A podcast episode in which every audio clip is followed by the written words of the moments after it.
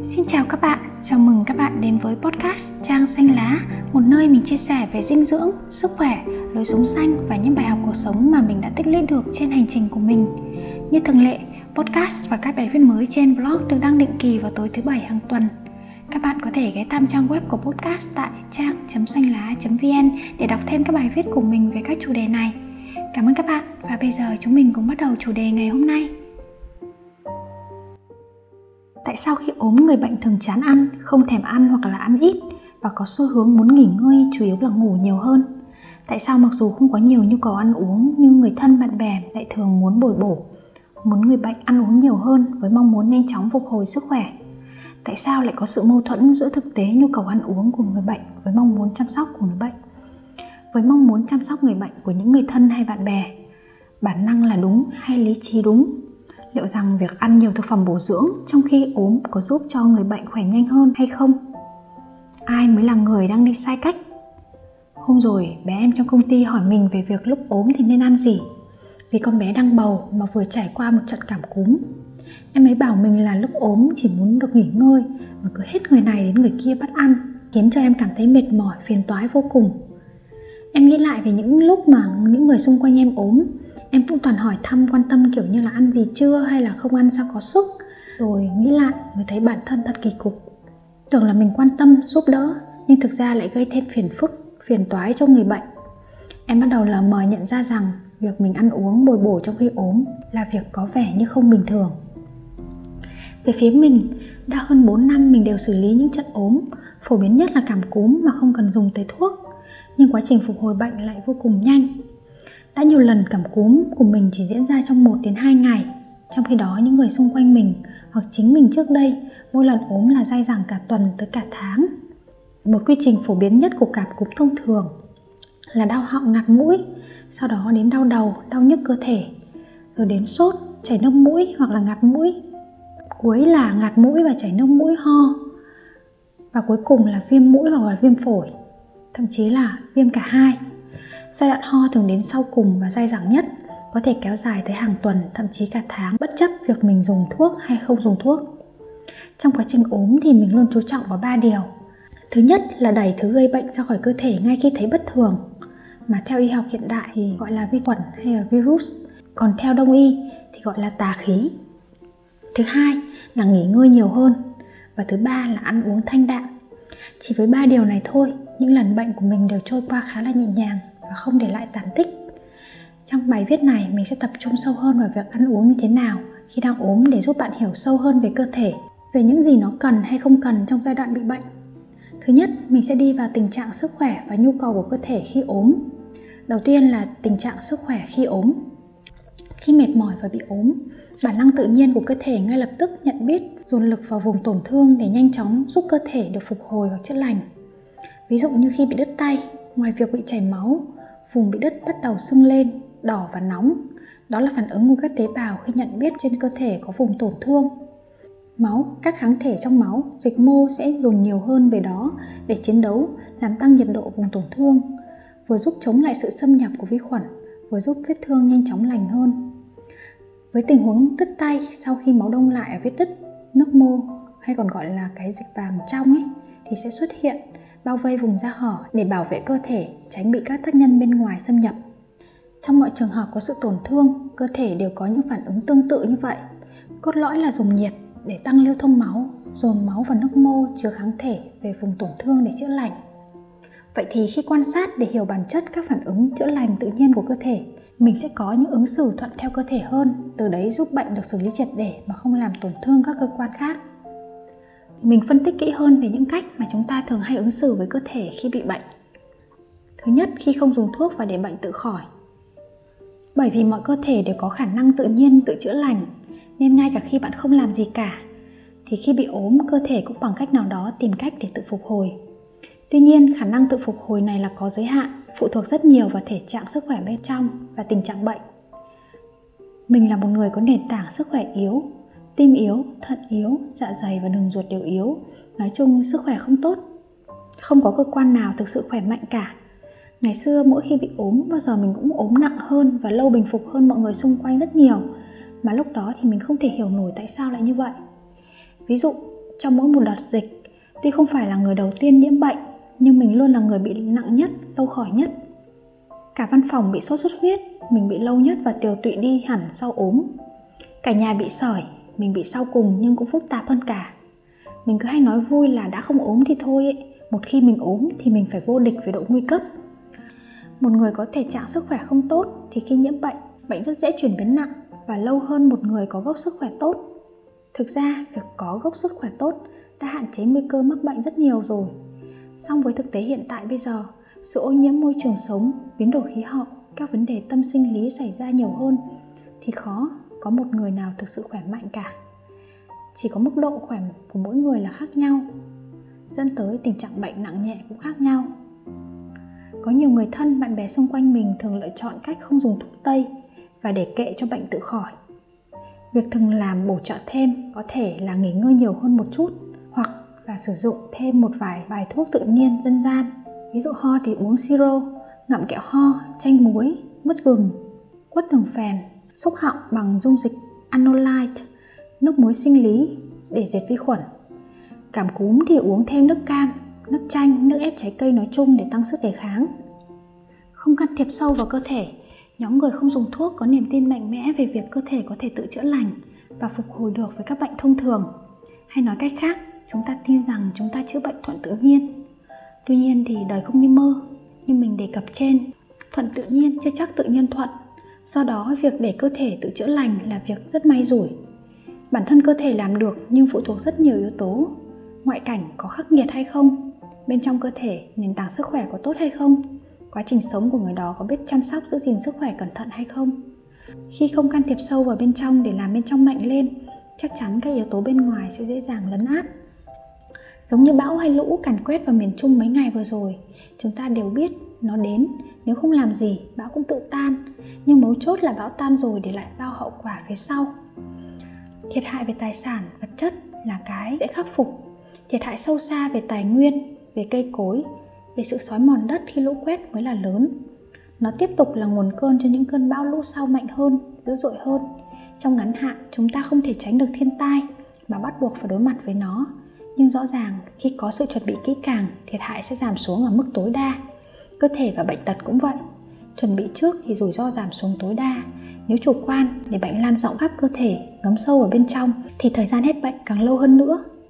Với cảm cúm biểu hiện sốt, ho, sổ mũi, hắt xì có thể sau vài ngày tự hết hoặc không, nhưng cái virus cảm cúm chưa chắc đã biến mất khỏi cơ thể, mà có thể nó chỉ bị suy yếu hơn hoặc đã chuyển sang một dạng thức khác, âm thầm tồn tại và biến đổi thích nghi với môi trường bên trong cơ thể, có thể làm suy yếu các cơ quan trong dài hạn. Từ đó vào một ngày bình thường, tự nhiên chúng ta nhiễm bệnh trở lại hoặc xuất hiện một loại bệnh khác chăng? Ngay cả khi sử dụng các phương pháp tự nhiên từ dân gian truyền miệng nó vẫn chỉ là hỗ trợ. Vì khi ho cái lạnh đã ngấm sâu vào bên trong rồi ngấm vào bên trong phổi ngấm vào ngũ tạng lục phủ trong toàn thể cơ thể bạn rồi. Ngậm kẹo ho chanh muối vân vân thực chất là để giải quyết cái ho chứ không phải giải quyết cái nhiễm lạnh không uống nước đá như bình thường nữa cũng chỉ là để tình trạng viêm không trở nên trầm trọng hơn, chứ cũng không làm bay đi cái nhiễm lạnh bên trong. Ngay cả khi tĩnh dưỡng, bồi bổ, ăn uống đầy đủ, không ăn tùy hứng như trước, bổ sung thêm nước ép để tăng cường sức đề kháng thì cũng chỉ giải quyết được vấn đề đề kháng của một phần nào đó. Vẫn là nhìn sự nhiễm bệnh ở góc độ vi khuẩn virus. Mà thực ra, đâu phải bệnh nào cũng đến do vi khuẩn virus, do hệ miễn dịch suy yếu đâu nếu chỉ do vi khuẩn virus thì ai cũng sẽ dễ nhiễm bệnh. Song thực tế thì không phải vậy. Ngay cả đợt dịch covid cũng không phải 100% dân số mắc. Trong trường hợp để cái sự lạnh xâm nhập vào sâu bên trong, những cơn ho dài ngày tạo thành đầm đặc hay nước mũi loãng, từ sụt xịt, nghẽn thành đặc trắng rồi vàng xanh, sau đó chuyển sang viêm phổi, thì nghĩa là cái lạnh đã ngấm quá sâu vào lục phủ ngũ tạng, làm tổn thương lớn tới các cơ quan rồi.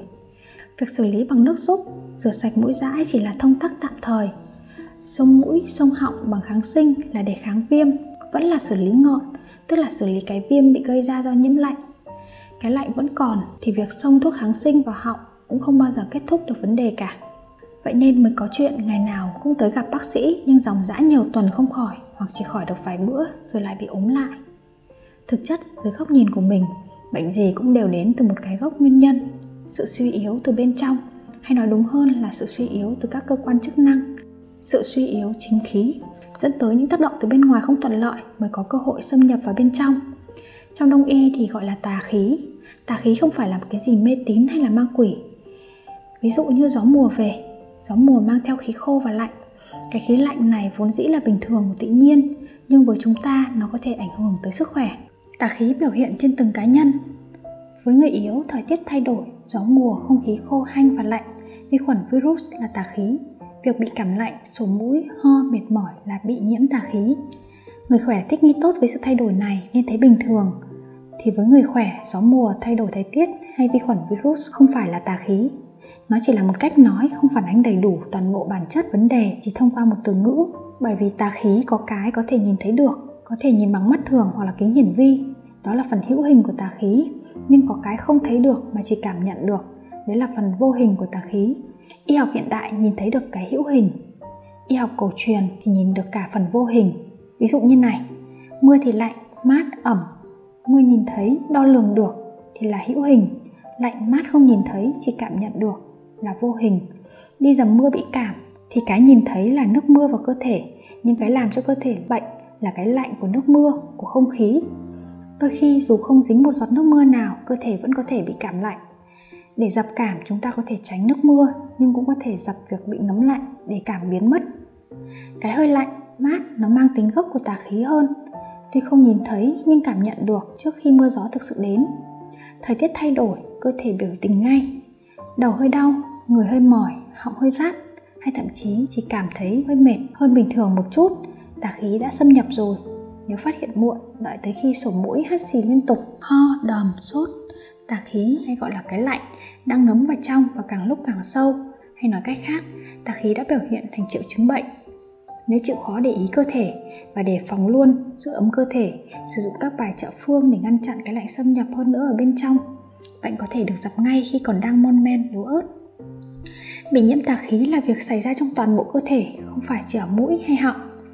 Mũi hay họng là nơi biểu hiện của bệnh, không phải bệnh thường thì phần nào yếu nhất và tiếp xúc liên tục với tà khí sẽ nhạy cảm nhất, dễ biểu hiện bệnh ra nhất. Ví dụ khi trời lạnh dạ dày mình yếu nên mình hay bị đau dạ dày. Còn chồng mình hệ hô hấp yếu nên hay bị viêm mũi. Nếu chỉ nhìn nhận biểu hiện của bệnh là bệnh, cách ứng xử với cơ thể sẽ dễ mắc sai lầm.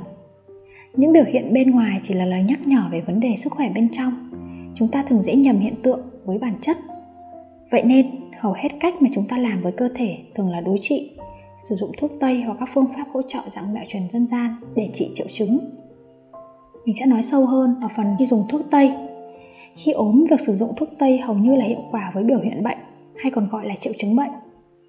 Sốt, đã có thuốc hạ sốt dù ở 40 độ thì cũng chỉ 15 đến 30 phút sau là hại về nhiệt độ thường. Bất chấp việc chúng ta đều biết rõ rằng khi đang sốt cao thế, thuốc chỉ có tác dụng trong khoảng thời gian ngắn khoảng 30 phút đến một tiếng, sau đó thì sốt lại quay lại. Đau đầu thì đã có giảm đau men gan cao đã có thuốc hạ men gan, tiểu đường đã có thuốc kiểm soát lượng đường trong máu. Phổ biến nhất chúng ta đang làm là khi thấy triệu chứng, việc đầu tiên thường làm là không làm gì cả, để kệ xem nó có hết không, vì hầu như ai cũng ý thức được mặt trái của thuốc tây, nên không muốn dùng ngay. Nhưng nếu đợi mãi mà không thấy hết, lại thấy trở nặng hơn thì chúng ta bắt đầu dùng thuốc. Hồi cách đây 5 năm, mình đã từng trải qua đợt sốt xuất huyết hơn 5 ngày liên tục, sốt trên 38 độ. Đầu như muốn nổ tung ra nhưng hai ngày đầu, nhất định từ chối uống thuốc hạ sốt. Ngoài ra, mình không làm gì khác nữa. Cho đến khi cảm thấy kiệt sức với những cơn sốt, mình phải nhập viện và chuyển nước vẫn cố chấp không dùng thuốc hạ sốt và các loại thuốc khác, bác sĩ kê. Cho đến khi cơn sốt hành hạ cơ thể mình, khiến mình không chịu đựng nổi nữa. Mình đành uống thuốc hạ sốt. Sự cố chấp nhưng lại thiếu hiểu biết, hoặc là hiểu biết nửa mùa như mình trước đây chỉ khiến sức khỏe thêm tồi tệ. Mình suy nhược nặng sau khi xuất viện và rất lâu sau mới có thể bình phục cái tệ của cách chữa bệnh hay nói đúng hơn là chữa triệu chứng như thế này gây ra rất nhiều vấn đề. Hết triệu chứng tại chỗ cần trị nhưng lại mọc ra những triệu chứng mới ở các vùng khác trên cơ thể. Ví dụ uống kháng sinh hạ sốt thì người lại mọc mụn, nhiệt miệng hoặc táo bón. Đi tiểu nước tiểu vàng đậm do thận phải làm việc vô cùng cực nhọc để đào thải độc tố từ thuốc. Uống thuốc hút thì lại làm men gan tăng cao. Đợi hút về chỉ số ổn định thì bắt đầu uống thuốc hạ men gan. Hạ men gan rồi thì lại suy thận, suy cả gan làm da bị nổi mề đay dị ứng. Nghĩa là chúng ta tưởng giải quyết được vấn đề nhưng thực ra lại đang tạo thêm vấn đề cho cơ thể. Triệu chứng biến mất không có nghĩa là bệnh tiêu tan, đồng thời lại thêm những triệu chứng khác nữa. Nếu bệnh hết đúng nghĩa, tiểu đường sẽ không còn. Lúc ấy một chế độ ăn hoàn toàn không phải ăn kiêng tinh bột, mà là ăn uống bình thường như bao người cũng không làm tiểu đường xuất hiện nữa mới phải. Vậy nên thực chất cách xử lý bằng thuốc tây hay phương pháp y học hiện đại đối với bệnh là đang ém bệnh xử lý hậu quả còn gọi là phần ngọn, chứ không phải giải quyết nguyên nhân, cái gốc. Cơ thể đang có vấn đề, nó la lên bằng cách biểu hiện ra ngoài cho chúng ta thấy, nhưng ta không những không học để thấy, lại tìm cách nhanh chóng tiêu diệt biểu hiện đi, càng nhanh càng tốt. Khi sốt, việc chúng ta cần là nhanh chóng đưa cơ thể về nhiệt độ bình thường, bởi vì chỉ có cơ thể hết bệnh thì nhiệt độ mới bình thường được, chứ không phải nhanh chóng tìm mọi cách để hạ sốt. Hai mệnh đề này nghe thì tưởng là một, nhưng thực chất là khác nhau tìm cách hạ sốt là cách trực tiếp, nhanh nhưng chỉ là một giải pháp tình thế. Làm thế nào để đưa cơ thể về nhiệt độ bình thường khi sốt? Với ví dụ về cảm lạnh, cái chúng ta cần làm là giải cái cảm lạnh. Cảm chính là phong hàn, xâm nhập vào bên trong, chứ không phải hạ cái sốt, cắt cái ho, hay là tiêu diệt cái viêm mũi sụt xịt. Trong bài trước, mình đã chia sẻ về việc khi áp dụng một phương pháp ăn uống, hai điều còn quan tâm là hiểu mình và hiểu phương pháp. Trong bài này để thực sự chữa được bệnh, mình muốn nhấn mạnh tiếp hai điểm mấu chốt một lần nữa mà chúng ta cần hiểu. Đó là bản chất của bệnh, hay còn gọi là hiểu mình và hiểu bệnh, và bản chất hoặc là nguyên lý của những thứ mình dùng để chữa bệnh, hay gọi tắt là hiểu phương pháp. Cách chữa bệnh hoàn hảo nhất là vừa nhanh chóng, vừa triệt để. Triệt để đây là trị tận gốc, mà lại không hoặc là ít để lại hậu quả, cụ thể là không ảnh hưởng tới sức khỏe trong lúc chữa bệnh và sau này đó là điều mình sẽ đề cập sau đây, phân tích kỹ hơn về tình trạng sức khỏe khi sử dụng các loại thuốc và phương pháp đông y. Với những gì mình biết và thực hành về đông y, thông thường các phương pháp hướng dẫn tập trung vào tà tà. Tả là đuổi, là đẩy ra. Tà là tà khí, tà tà là đẩy tà khí ra khỏi cơ thể. Và trợ phương, tức là hỗ trợ xử lý triệu chứng.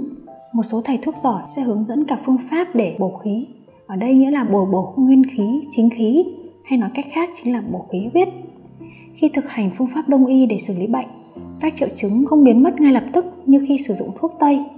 Với những bệnh cấp, ví dụ như là cảm cúm, trúng gió, cúm a, cúm b, viêm phổi, vân vân, thuốc tây chỉ cần một hai viên uống nhỏ xíu là đã xử lý được trong 30 phút làm biến mất các triệu chứng. Tuy nhiên thì sau đấy khoảng tầm một tiếng là triệu chứng lại quay lại và rồi lại dùng thuốc để cắt triệu chứng tiếp. Các phương pháp đông y cần kết hợp nhiều thứ tác động cả trong cả ngoài và thường tốn thời gian công sức hơn. Có thể mất vài giờ hoặc cả ngày thì triệu chứng mới giảm dần rồi biến mất. Nhưng khi đã biến mất thì nghĩa là mất hẳn không quay lại nữa. Đúng nghĩa là bệnh thuyên giảm rồi khỏi. Mình ví dụ cụ thể với bệnh cảm cúm, cách mà ngày xưa mẹ hay thực hiện cho mình bên ngoài là xông gồm có lá hương nhu, tía tô, xả, gừng, chanh kết hợp với cạo gió bằng đồng bạc hoặc là dây chuyền bạc. Đồng thời cho mình ăn thêm cháo hành tía tô, uống nước cam, nước chanh, chanh đào mật ong vân vân. Sau đó theo năm tháng, thuốc tây trở nên phổ biến hơn, len lỏi vào từng gia đình. Mình bắt đầu dùng thuốc tây để xử lý các triệu chứng ấy nhiều hơn với niềm tin rằng nó giúp mình trị khỏi bệnh. Một hành trình dài chưa đủ bệnh với mọi thứ thuốc tây và các phương pháp y học hiện đại sức khỏe của mình chỉ ngày một tệ hơn chứ không tốt lên mình bắt đầu đặt nghi vấn về bệnh tật và sức khỏe nhiều hơn rồi cuối cùng, mình quay trở lại với việc chăm sóc sức khỏe và chữa bệnh bằng đông y, tìm về cách chữa bệnh từ gốc. Trên hành trình chữa bệnh của mình mình được học về việc chăm sóc để bệnh không đến hoặc ít đến. Nếu đến, phải xử lý ngay khi mới chớm, để nó không lan rộng, thấm sâu vào bên trong, gây tổn thương. Và quá trình chữa bệnh phải làm sao để vừa tà tà và phải vừa bổ khí. Có rất ít phương pháp hay là bài thuốc có thể vừa tả tà vừa bổ bổ nguyên khí. Thường là chỉ đạt được một trong hai sông là cách vừa đẩy tà khí, vừa bồi bổ chính khí. Cạo gió bằng đồng bạc hoặc là đánh cảm là cách giúp đẩy tà khí ra khỏi cơ thể hiệu quả nhưng không giúp bổ khí. Khi để cảm nhiễm quá sâu, việc cạo gió hiệu quả rất nhanh. Đánh cảm bằng gừng vừa tà tà, vừa bổ khí. Khi dùng sức nóng của gừng để giúp khơi thông dòng chảy khí huyết khí huyết lưu thông thì cơ thể đủ lực để đẩy tà khí ra. Mới chấm bệnh hay bệnh nặng đều nên dùng một vài phương pháp góp phần đẩy hàn khí ra khỏi cơ thể bằng việc ăn uống như là ăn cháo hành tía tô nước ép hành tím trà tía tô tỏi ngâm mật ong chanh đào mật ong vân vân. Ngoài ra có thể sử dụng các loại nước ngậm xúc hoặc xịt họng như là nước trầu không keo ong hay là anolite trong quá trình chữa bệnh việc uống thêm thuốc đông y để bồi bổ nguyên khí cũng giúp cho cơ thể nhanh phục hồi hơn. Khác với thuốc tây, uống một vài viên cắt ngay cơn sốt sử dụng phương pháp chữa bệnh bằng y học cổ truyền cần phải làm một cách nghiêm túc, liên tục và toàn diện. Không phải đánh gừng một lần là xong xong một lần là đủ. Ăn một bát cháo hành hay uống vài thìa tỏi ngâm mật ong là khỏe. Sự lặp lại cần đủ liều và đủ lượng thì mới có thể mang lại kết quả. Vậy bao nhiêu là đủ liều, đủ lượng? Không có một con số nào cụ thể cho tất cả các trường hợp vì sức khỏe mỗi người không giống nhau, mức độ nhiễm bệnh và biểu hiện bệnh cũng khác nhau. Chỉ có cách duy nhất là học để hiểu bản chất bệnh tật và bản chất của phương pháp, sau đó làm, quan sát rồi lại làm tiếp, lắng nghe cơ thể của mình. Cái làm sau, nhìn hình thức có thể giống cái làm trước, nhưng khi có sự trải nghiệm, có sự rút ra thì nó không còn giống như cái trước nữa. Khi mới bắt đầu, sẽ có rất nhiều sự lo lắng, nghi ngại vì làm sao mà chưa thấy kết quả, hay liệu nó có mê tín, dị đoan không, có phi logic không? Có phi khoa học không? Ví dụ như là đang sốt nó mừng bừng thế, tại sao lại đi bôi gừng vào người cho nóng thêm? Tại sao lại xông cho nóng thêm? Rồi nhìn thấy tình trạng bệnh của mình và người thân không khá hơn trong thời gian ngắn, sự sốt ruột bắt đầu xuất hiện. Và cái sự bỏ cuộc cũng dễ xảy ra. Mình chỉ muốn chia sẻ rằng, hãy làm, rồi bạn sẽ thấy. Không thể ngồi ngẫm nghĩ, tưởng tượng mà ra kết quả được. Cái nhà bẩn không thể phẩy phẩy vài cái là nhà sạch bóng, mà nhiều khi phải quét lần một rồi quét lần hai, sau đó lau kỹ thì mới sạch. Bệnh tật cũng như vậy, sốt, người gai lạnh đắp chăn vẫn lạnh, đánh gừng dọc sống lưng, vùng thận, vai, gáy, bàn chân 20 phút vẫn thấy lạnh thì phải đánh lâu hơn nữa và các lần đánh gừng phải gần nhau hơn nữa. Đánh 10 phút mà thấy êm êm, người ấm áp dễ chịu thì có thể dừng, lát đánh tiếp sau. Tự tìm hiểu, tự học, tự làm cũng không phó mặc sức khỏe của mình và người thân mình hoàn toàn cho người khác, kể cả người đó là bác sĩ hay là thầy thuốc. Bác sĩ hay thầy thuốc là người cho mình gợi ý lời khuyên dựa trên chuyên môn như ngọn hải đăng vậy. Còn việc mình có lái con thuyền về bờ được hay không là ở mình. Không ngừng đặt câu hỏi nghi vấn, quan sát cơ thể mình, thực hành để tìm ra con đường phù hợp là cách mà mình lựa chọn để cứu lấy chính mình. Mình tin rằng không ai có thể chịu trách nhiệm cho sức khỏe của mình ngoài chính bản thân mình. 2 phần ba cuộc đời mình đã quen với bệnh viện. Và sau mỗi lần như vậy, mình không còn muốn phụ thuộc vào bất cứ ai nữa.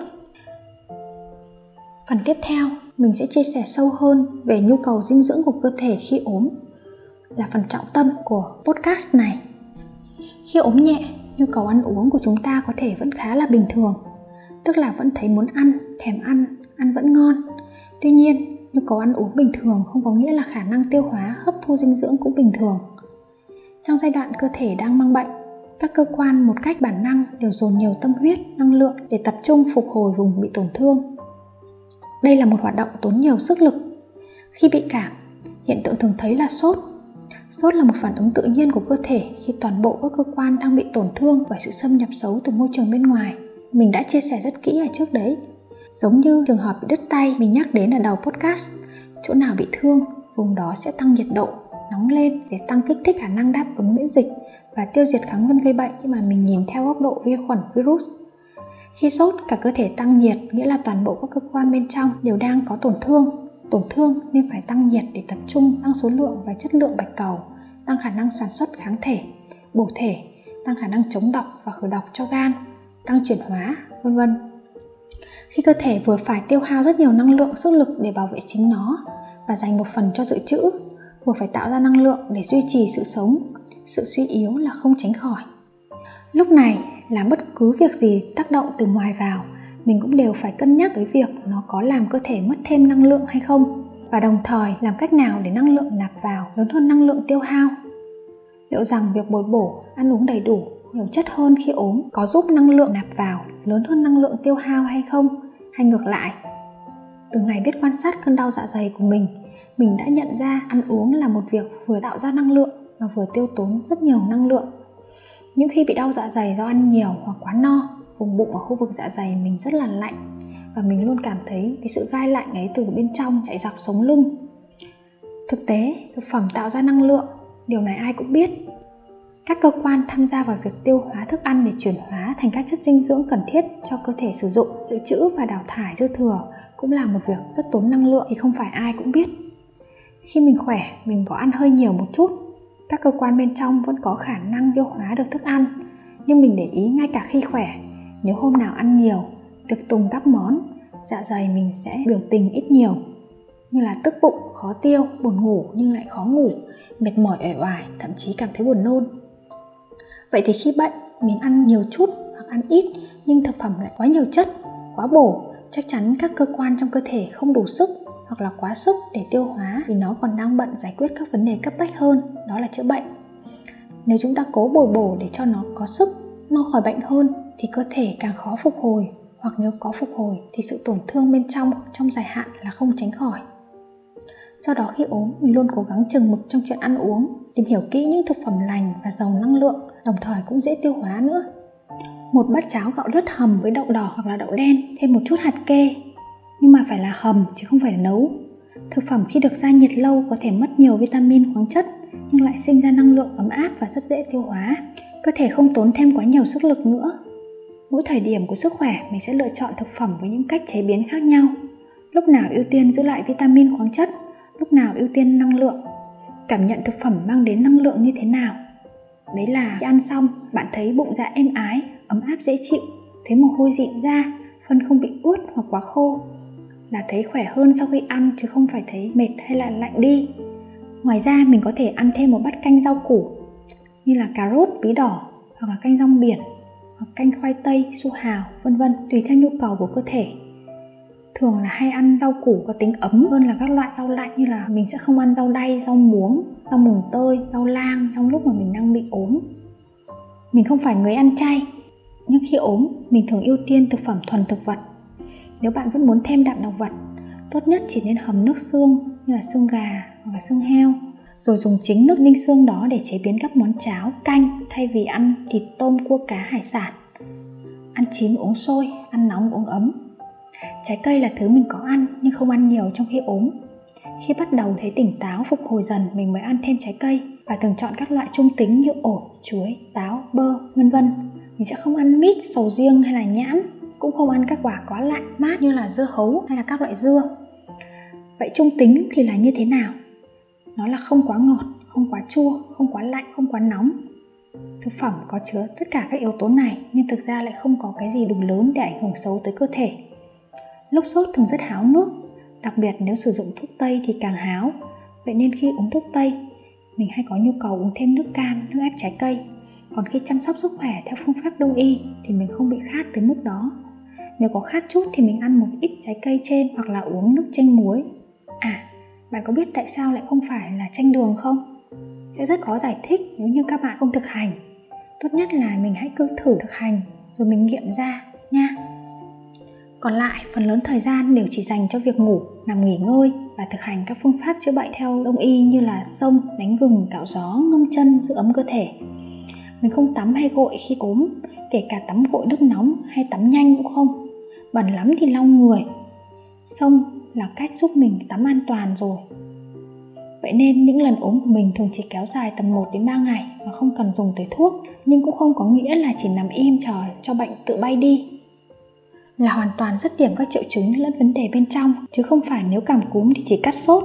Còn riêng ho với sổ mũi thì kéo dài đằng đẵng suốt mấy tuần mới hết. Cuối cùng, mình sẽ chia sẻ kỹ hơn về việc chăm sóc cơ thể sau ốm.